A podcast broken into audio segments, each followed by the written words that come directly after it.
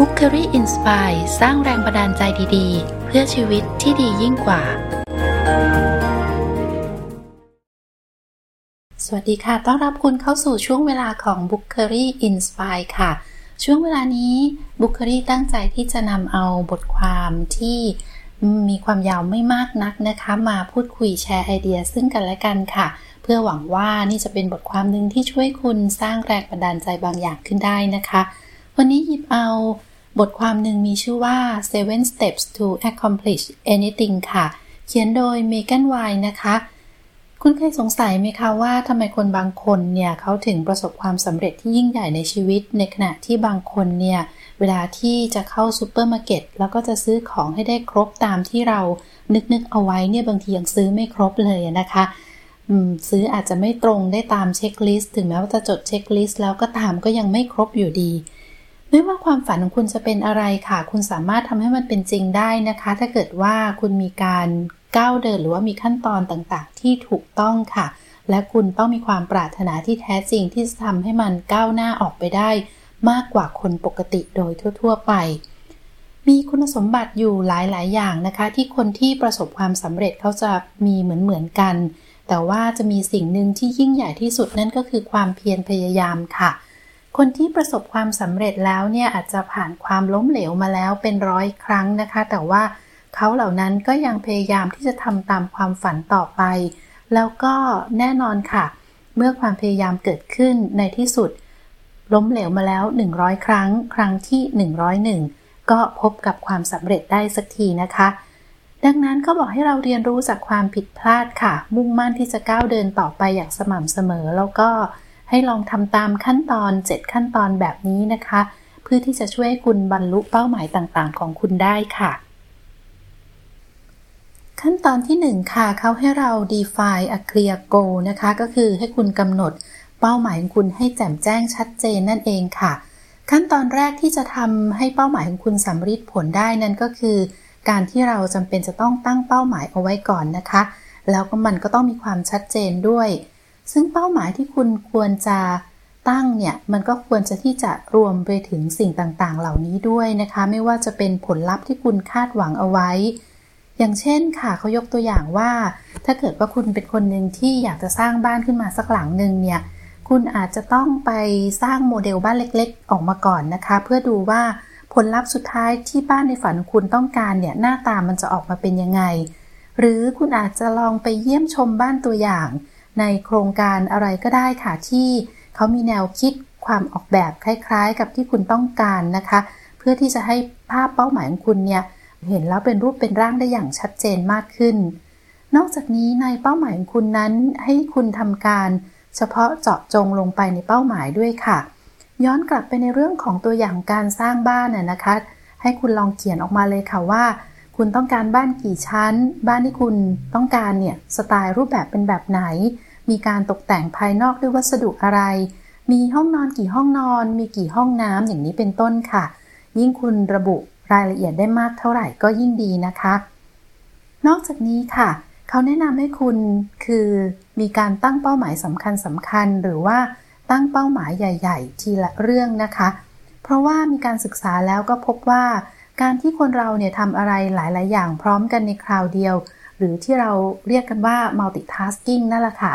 ก็คือจะเป็นการที่ทำให้มันไปขัดขวางประสิทธิภาพของการกระทำนะคะแล้วก็อาจจะยังส่งผลที่ไม่ดีนักต่อสมองของคนเราด้วยค่ะดังนั้นเมื่อคุณตัดสินใจกำหนดเป้าหมายได้แล้วให้คุณเขียนมันลงไปในกระดาษด้วยนะคะติดไว้ในที่ที่คุณจะมองเห็นมันเพื่อที่มันจะได้คอยเตือนความจำของคุณอยู่เสมอและคุณจะได้โฟกัสอยู่กับเป้าหมายหลักของคุณค่ะขั้นตอนที่สองค่ะเขาให้เราเซตมินิโกลส์นะคะหรือว่าตั้งเป้าหมายย่อยๆเอาไว้ค่ะเพื่อที่จะเป็นหนทางไปสู่เป้าหมายใหญ่ของคุณค่ะอย่างเช่นนะคะถ้าเกิดว่าย้อนกลับไปเรื่องเดิมอีกแล้วก็คือเรื่องของการสร้างบ้านเนี่ยคุณตั้งเป้าคุณจะสร้างบ้านหลังหนึ่งคุณก็จะต้องนึกดูก่อนค่ะว่าคุณจะต้องทำอะไรก่อนเป็นอย่างแรกนะคะขั้นแรกเนี่ยคุณอาจจะต้องเริ่มจากการมองหาที่ดินใช่ไหมคะการไปจ้างสถาปนิกเพื่อวาดแบบไหมจากนั้นคุณอาจจะต้องมองไปถึงเรื่องของการหาผู้รับเหมาในการก่อสร้างแบบนี้เป็นต้นค่ะ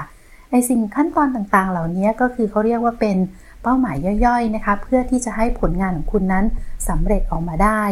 ลองนึกดูนะคะว่าในเป้าหมายหลักของคุณเนี่ยมันมีเป้าหมายอะไรย่อยๆซ่อนอยู่ค่ะถ้าเกิดว่าคุณไม่มีความมั่นใจนะคะว่าต้องทำเป้าหมายย่อยๆเนี่ยเริ่มจากอะไรก่อนคุณก็อาจจะต้องลองไปหาคนที่มีประสบการณ์เรื่องนี้อยู่แล้วคุณอาจจะต้องไปลองพูดคุยถามเขาเหล่านั้นดูค่ะนอกจากนี้ที่เขาแนะนำก็คือว่าสิ่งที่เราควรจะถามเนี่ยไม่ใช่ถามแค่เฉพาะขั้นตอนต่างๆนะคะแต่ว่าให้เน้นย้ำถามลงไปถึงข้อผิดพลาดที่เขาเหล่านั้นเคยประสบผ่านมาแล้วด้วยเพื่อที่คุณจะได้ประหยัดเวลาแล้วก็คุณจะได้สามารถหลีกเลี่ยงข้อผิดพลาดที่อาจจะเกิดขึ้นได้นั่นเองค่ะในส่วนหนึ่งที่จะทำให้เป้าหมายย่อยๆนั้นสำเร็จได้นะคะเขาก็แนะนำว่าให้เราทำการ set a time frame for each task ด้วยค่ะก็คือว่าให้คุณกำหนดระยะเวลากรอบระยะเวลาของงานแต่ละอย่างขึ้นมานะคะอย่างเช่นการกำหนดเดดไลน์เนี่ยจะเป็นเรื่องที่สำคัญมากที่ค่ะที่จะผลักดันให้คุณเนี่ยมุ่งมั่นในการที่จะทำเป้าหมายคุณให้ได้สำเร็จได้ตามเวลานั่นเองเพราะฉะนั้นเมื่อคุณได้ลิสต์รายการของเป้าหมายย่อยๆออกมาแล้วก็ให้คุณพิจารณามันอย่างถี่ถ้วนค่ะคุณเซตไทม์เฟรมให้กับมันนะคะแล้วก็คุณอาจจะต้องลองมองดูงานบางอย่างในงานย่อยเหล่านั้นว่าคุณสามารถหาผู้ช่วยมีใครที่จะมาช่วยคุณในงานย่อยอะไรบ้างเพื่อที่คุณจะได้มีเวลาในการทำเป้าหมายย่อยอื่นๆไปพร้อมกันนั่นเองค่ะขั้นตอนที่สามค่ะก็คือให้เรา develop successful behaviors ค่ะก็คือให้คุณพัฒนาพฤติกรรมที่จะนำพาไปสู่ความสำเร็จนะคะ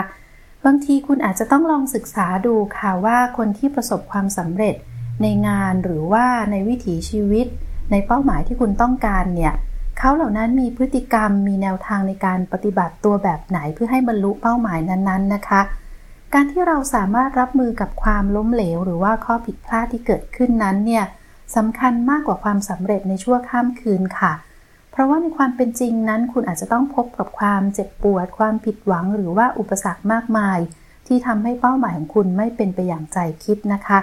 ดังนั้นคนที่สามารถยืนระยะความสำเร็จในเป้าหมายต่างๆได้ในระยะยาวเขาก็มักจะมีสิ่งที่เหมือนกันอยู่อย่างหนึ่งค่ะอย่างเช่นการที่เขาสามารถบริหารจัดการเรื่องของเวลาได้ดีการเป็นคนใส่ใจในรายละเอียดแล้วก็สามารถจัดระเบียบงานได้อย่างมีประสิทธิภาพค่ะขั้นตอนที่สี่ค่ะเขาแนะนำให้คุณ push past your comfort zone ค่ะคือให้คุณผลักตัวเองก้าวออกจาก comfort zone ให้ได้นะคะคนที่ประสบความสำเร็จที่ยิ่งใหญ่นั้นก็มักจะต้องทำในสิ่งที่ไปให้ได้ถึงเป้าหมายค่ะแม้ว่าเขาอาจจะต้องเผชิญกับความรู้สึกกลัวความไม่สบายใจที่จะต้องทำอะไรบางอย่างนะคะทีนี้การที่จะผลักดันตัวเองให้ออกจากคอมฟอร์ตโซนก็มีหลายรูปแบบด้วยกันค่ะอย่างเช่นว่าคุณอาจจะจำเป็นจะต้องไปพูดคุยกับคนที่คุณรู้สึกว่าคุณไม่คุ้นเคยด้วยหรือจำเป็นจะต้องไปขอความช่วยเหลือจากพวกเขานะคะหรือบางครั้งงานบางงานคุณอาจจะจำเป็นที่จะต้องมีที่ปรึกษาเข้ามาช่วยเพื่อที่เขาเหล่านั้นจะได้เสนอไอเดียเสนอข้อคิดเห็นหรือว่ามีความคิดเห็นอะไรบางอย่างที่ขัดแย้งกับเรานะคะแต่ว่าเพื่อให้เป้าหมายของงานนั้นออกมาเป็นไปได้ดีที่สุดนั่นเองค่ะการออกจากคอมฟอร์ตโซนอีกแบบนึงนะคะก็อย่างเช่นการให้คุณลองตั้งเดดไลน์ให้กับงานบางอย่างดูค่ะถึงแม้ว่ามันจะเป็นความกดดันก็ตามนะคะแต่ว่าการมีเดดไลน์ในการทำอะไรบางอย่างเนี่ยมันก็จะเป็นการผลักดันให้เราสามารถทำงานได้เร็วขึ้นหาหนทางทางลัดอะไรต่างๆได้มากขึ้นเพื่อให้คุณไปถึงเป้าหมายได้ตามเดดไลน์ที่คุณกำหนดไว้นั่นเองค่ะขั้นตอนที่ห้าค่ะเขาให้เราเป็นคนที่ be passionate นะคะก็คือเป็นคนที่มีความหลงใหลในเป้าหมายค่ะเวลาที่คุณเกิดไอเดียอะไรใหม่ๆก็ตามเนี่ยเราก็มักจะตื่นเต้นแล้วก็กระตือรือร้นกับมันในช่วงแรกๆนะคะแต่พอทำไปสักพักหนึ่งแล้วก็มันยังไม่ถึงจุดหมายสักทีเนี่ยพอเวลาผ่านไปเราอาจจะเผชิญกับความรู้สึกว่ามันน่าเบื่อแล้วก็เรารู้สึกที่ไม่กระตือรือร้นกับมันอีกแล้วทีนี้เขาก็มีเคล็ดลับอะไรเล็กๆน้อยๆค่ะเพื่อที่เผื่อว่าคุณไปทำแล้วคุณอาจจะรู้สึกกลับมาสนุกหรือว่าสนใจในงานโปรเจกต์นั้นๆเป้าหมายที่คุณคิดเอาไว้นั่นอีกครั้งหนึ่งค่ะค คำแนะนำแรกก็คือให้คุณลองทบทวนวิสัยทัศน์ของคุณอีกครั้งหนึ่งให้คุณลองมองหาช่องทางใหม่อื่นๆที่จะนำพาคุณไปสู่เป้าหมายได้นะคะนอกจากนี้คุณอาจจะต้องลองไปพูดคุยกับคนอื่นค่ะถึงโปรเจกต์ของคุณถึงความฝันของคุณนะคะไม่ว่าจะเป็นเพื่อนญาติพี่น้องคนใกล้ตัวอะไรก็ตามที่เป็นคนที่ซึ่งอาจจะไม่เคยได้ฟังคุณเล่าเรื่องราวเป้าหมายในชีวิตของคุณมาก่อนเพื่อที่คุณจะได้กลับมาระลึกถึงสิ่งที่คุณวาดฝันเอาไว้ตั้งแต่แรกได้อีกครั้งหนึ่งค่ะแน่นอนนะคะว่าการที่เราจะมีแรงผลักดันหรือว่าการมีแพชชั่นไปตลอดจนเป้าหมายสำเร็จเนี่ยมันอาจจะไม่ได้ง่ายอย่างที่พูดกันนะคะแต่ว่าถ้าเกิดว่าคุณได้ลองพยายามทำในรูปแบบนี้นะคะก็คือเหมือนกับว่าเรารีวิชั่นมันใหม่นะคะคุณก็อาจจะยังสามารถที่จะรักษาแล้วก็ระลึกถึงเป้าหมายของคุณได้อยู่เสมอค่ะนอกจากนี้มันก็จะช่วยให้คุณผ่านขั้นตอนอุปสรรคในเรื่องของการหมดไฟในระหว่างทางที่จะไปสู่ความสำเร็จก็ได้ค่ะขั้นตอนที่หกค่ะเขาให้เรา celebrate successes นะคะก็คือให้ฉลองกับความสำเร็จค่ะเชื่อไหมคะว่าคนบางคนมักจะมีเสียงที่ชั่วร้ายอยู่ในหัวของเราเองนี่แหละค่ะที่จะคอยขัดขวางเราซึ่งบางครั้งเนี่ยความรู้สึกแล้วก็การที่จะโทษการเบลมอะไรตัวเองเนี่ยมันจะมีมากกว่ามันเกิดจากตัวเองอะนะคะเกิดจากในหัวของเรามากกว่าที่เราจะได้ยินคำพูดที่ทำร้ายจิตใจมาจากคนอื่นเสียอีกค่ะดังนั้นให้คุณจดจำไว้นะคะว่าอย่ามัวเอาแต่โทษตัวเองในความผิดพลาดล้มเหลวที่เกิดขึ้นให้คุณเรียนรู้จากมันแล้วก็ move on กันต่อไปนอกจากนี้คุณยังสามารถให้รางวัลกับตัวเองได้บ้างนะคะเมื่อคุณได้เรียนรู้อะไรใหม่ๆหรือว่าเมื่อคุณได้แก้ปัญหาอะไรบางอย่างไปได้คุณลองทำดูก็ได้ค่ะให้คุณเขียนความสำเร็จของคุณลงไปอาจจะเขียนลงไปบน sticky note นะคะแล้วก็แปะมันไว้ไม่ว่าจะเป็นกระจกในห้องน้ำหน้าตู้เย็นหรือจุดไหนก็ตามที่คุณจะมองเห็นในสิ่งที่คุณได้ทำสำเร็จมาแล้วบ่อยๆสิ่งนี้จะเป็นการสร้างกำลังใจแล้วก็ความชื่นชมให้กับตัวเองค่ะนอกจากนี้การฉลองให้กับความสำเร็จนั้นอาจจะเป็นการฉลองที่ไม่ต้องยิ่งใหญ่อะไรมากมายนะคะคุณอาจจะไปฉลองกับเพื่อนๆบ้างในโอกาสที่คุณได้ทำอะไรถึงมันจะยังไม่ถึงเป้าหมายใหญ่ก็ตามเป็นเป้าหมายเล็กๆแต่ว่าคุณทำได้สำเร็จแล้วคุณก็อาจจะออกไปทานข้าวกับเพื่อนไปสังสรรค์ไปพักผ่อนบ้างเพื่อเป็นการให้รางวัลกับตัวเองบ้างค่ะขั้นตอนสุดท้ายค่ะคือ never stop learning อย่าหยุดที่จะเรียนรู้นะคะคนที่ประสบความสำเร็จในโลกนี้ล้วนแล้วแต่เรียนรู้มาจากความผิดพลาดของตัวเองค่ะไม่เพียงแค่นั้นนะคะเขาเหล่านั้นยังเรียนรู้ทั้งความสำเร็จและความผิดพลาดที่เกิดขึ้นกับคนอื่นด้วยพวกเขาเหล่านั้นจะเสริมสร้างพลังทางด้านความเข้มแข็งเพื่อเอาชนะความอ่อนแอค่ะการที่คุณจะกลายเป็นคนที่เรียนรู้ได้ตลอดชีวิตนั้นก็มีหลายวิธีนะคะไม่ว่าจะเริ่มจากการอ่านหนังสือเป็นประจำการที่จะไปลงคอร์สเรียนอะไรต่างๆบ้างหรือแม้แต่การเรียนรู้จากคนใกล้ตัวที่เขารู้เรื่องอะไรบางอย่างมากกว่าคุณเป็นต้นค่ะค่ะนอกจากนี้เขาก็ยังแนะนำนะคะว่า never rule out anyone as being brilliant ค่ะก็คือบางทีเราอย่าไปคาดหวังนะคะว่าใครคนใดคนหนึ่งคนนั้นจะต้องเป็นคนที่รู้รอบไปซะหมดทุกๆเรื่องนะคะการแก้ไขปัญหาอะไรบางอย่างบางทีเราก็อาจจะใช้ common sense หรือว่าคนใกล้ๆตัวก็เป็นไปได้ค่ะอย่างเช่นในเรื่องของอาจจะมีของเสียอะไรสักอย่างเกิดขึ้นในบ้านคุณนะคะไม่ว่าจะเป็นเก้าอี้ที่มันอาจจะเริ่มสั่นคลอนนั่งแล้วก็ส่งเสียงเอี๊ยดอาร์ตอะไรอย่างนี้เป็นต้นก็ลองถามคนในครอบครัวใกล้ๆตัวดูก็ได้ค่ะว่าอาจจะเป็นคุณพ่อบ้านอะไรอย่างเงี้ยนะคะเขาก็อาจจะซ่อมแซมหรือว่าแก้ปัญหาอะไรบางอย่างให้คุณได้คงไม่จำเป็นจะต้องไปพึ่งพาในเรื่องของการซ่อมแซมงานเล็กๆแต่ว่าต้องไปนึกถึงคนที่จบปริญญาโทปริญญาเอกด้านวิศวกรรมมาแก้ปัญหาให้แบบนี้เป็นต้นค่ะนอกจากนี้การที่จะอยากเป็นคนที่เรียนรู้ได้ตลอดชีวิตนั้นก็อาจจะต้องมีนิสัยอีกอย่างหนึ่งก็คือการเป็นคนที่มีความอยากรู้อยากเห็นอยู่นะคะอันนี้ก็จะเป็นสิ่งหนึ่งที่ช่วยให้คุณสามารถที่จะเรียนรู้สิ่งใหม่ๆประสบการณ์ใหม่ๆได้เสมอค่ะทิ้งท้ายเอาไว้นะคะว่าคุณสามารถทำทุกสิ่งทุกอย่างให้สำเร็จได้หากว่าคุณมีความตั้งใจมุ่งมั่นแล้วก็เดินหน้าอย่างสม่ำเสมอแล้วก็ก่อนที่คุณจะรู้ตัวค่ะเมื่อวันนั้นมาถึงคุณก็อาจจะได้เป็นเรื่องราวความสำเร็จครั้งยิ่งใหญ่ ที่ได้เป็นตัวอย่างแล้วก็แรงบันดาลใจให้กับคนอื่นๆต่อไปในอนาคตอีกก็ได้นะคะและนี่คือ seven steps to accomplish anything หรือว่าเจ็ดขั้นตอนที่จะนำพาให้คุณไปสู่ความสำเร็จไม่ว่าจะเป็นเรื่องราวอะไรก็ตามค่ะ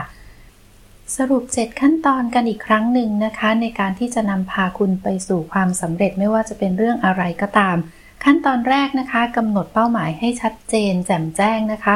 ขั้นตอนที่สองก็คือให้คุณเซตเป้าหมายที่เป็นเป้าหมายย่อยๆออกมาค่ะว่ามีขั้นตอนอะไรบ้างนะคะที่จะนำพาคุณไปสู่ความสำเร็จที่เป็นเป้าหมายหลักค่ะขั้นตอนที่สามก็คือให้พยายามพัฒนาพฤติกรรมส่วนตัวนะคะว่าทำยังไงมีแนวทางยังไงที่จะทำให้คุณประสบความสำเร็จในสิ่งนั้นๆได้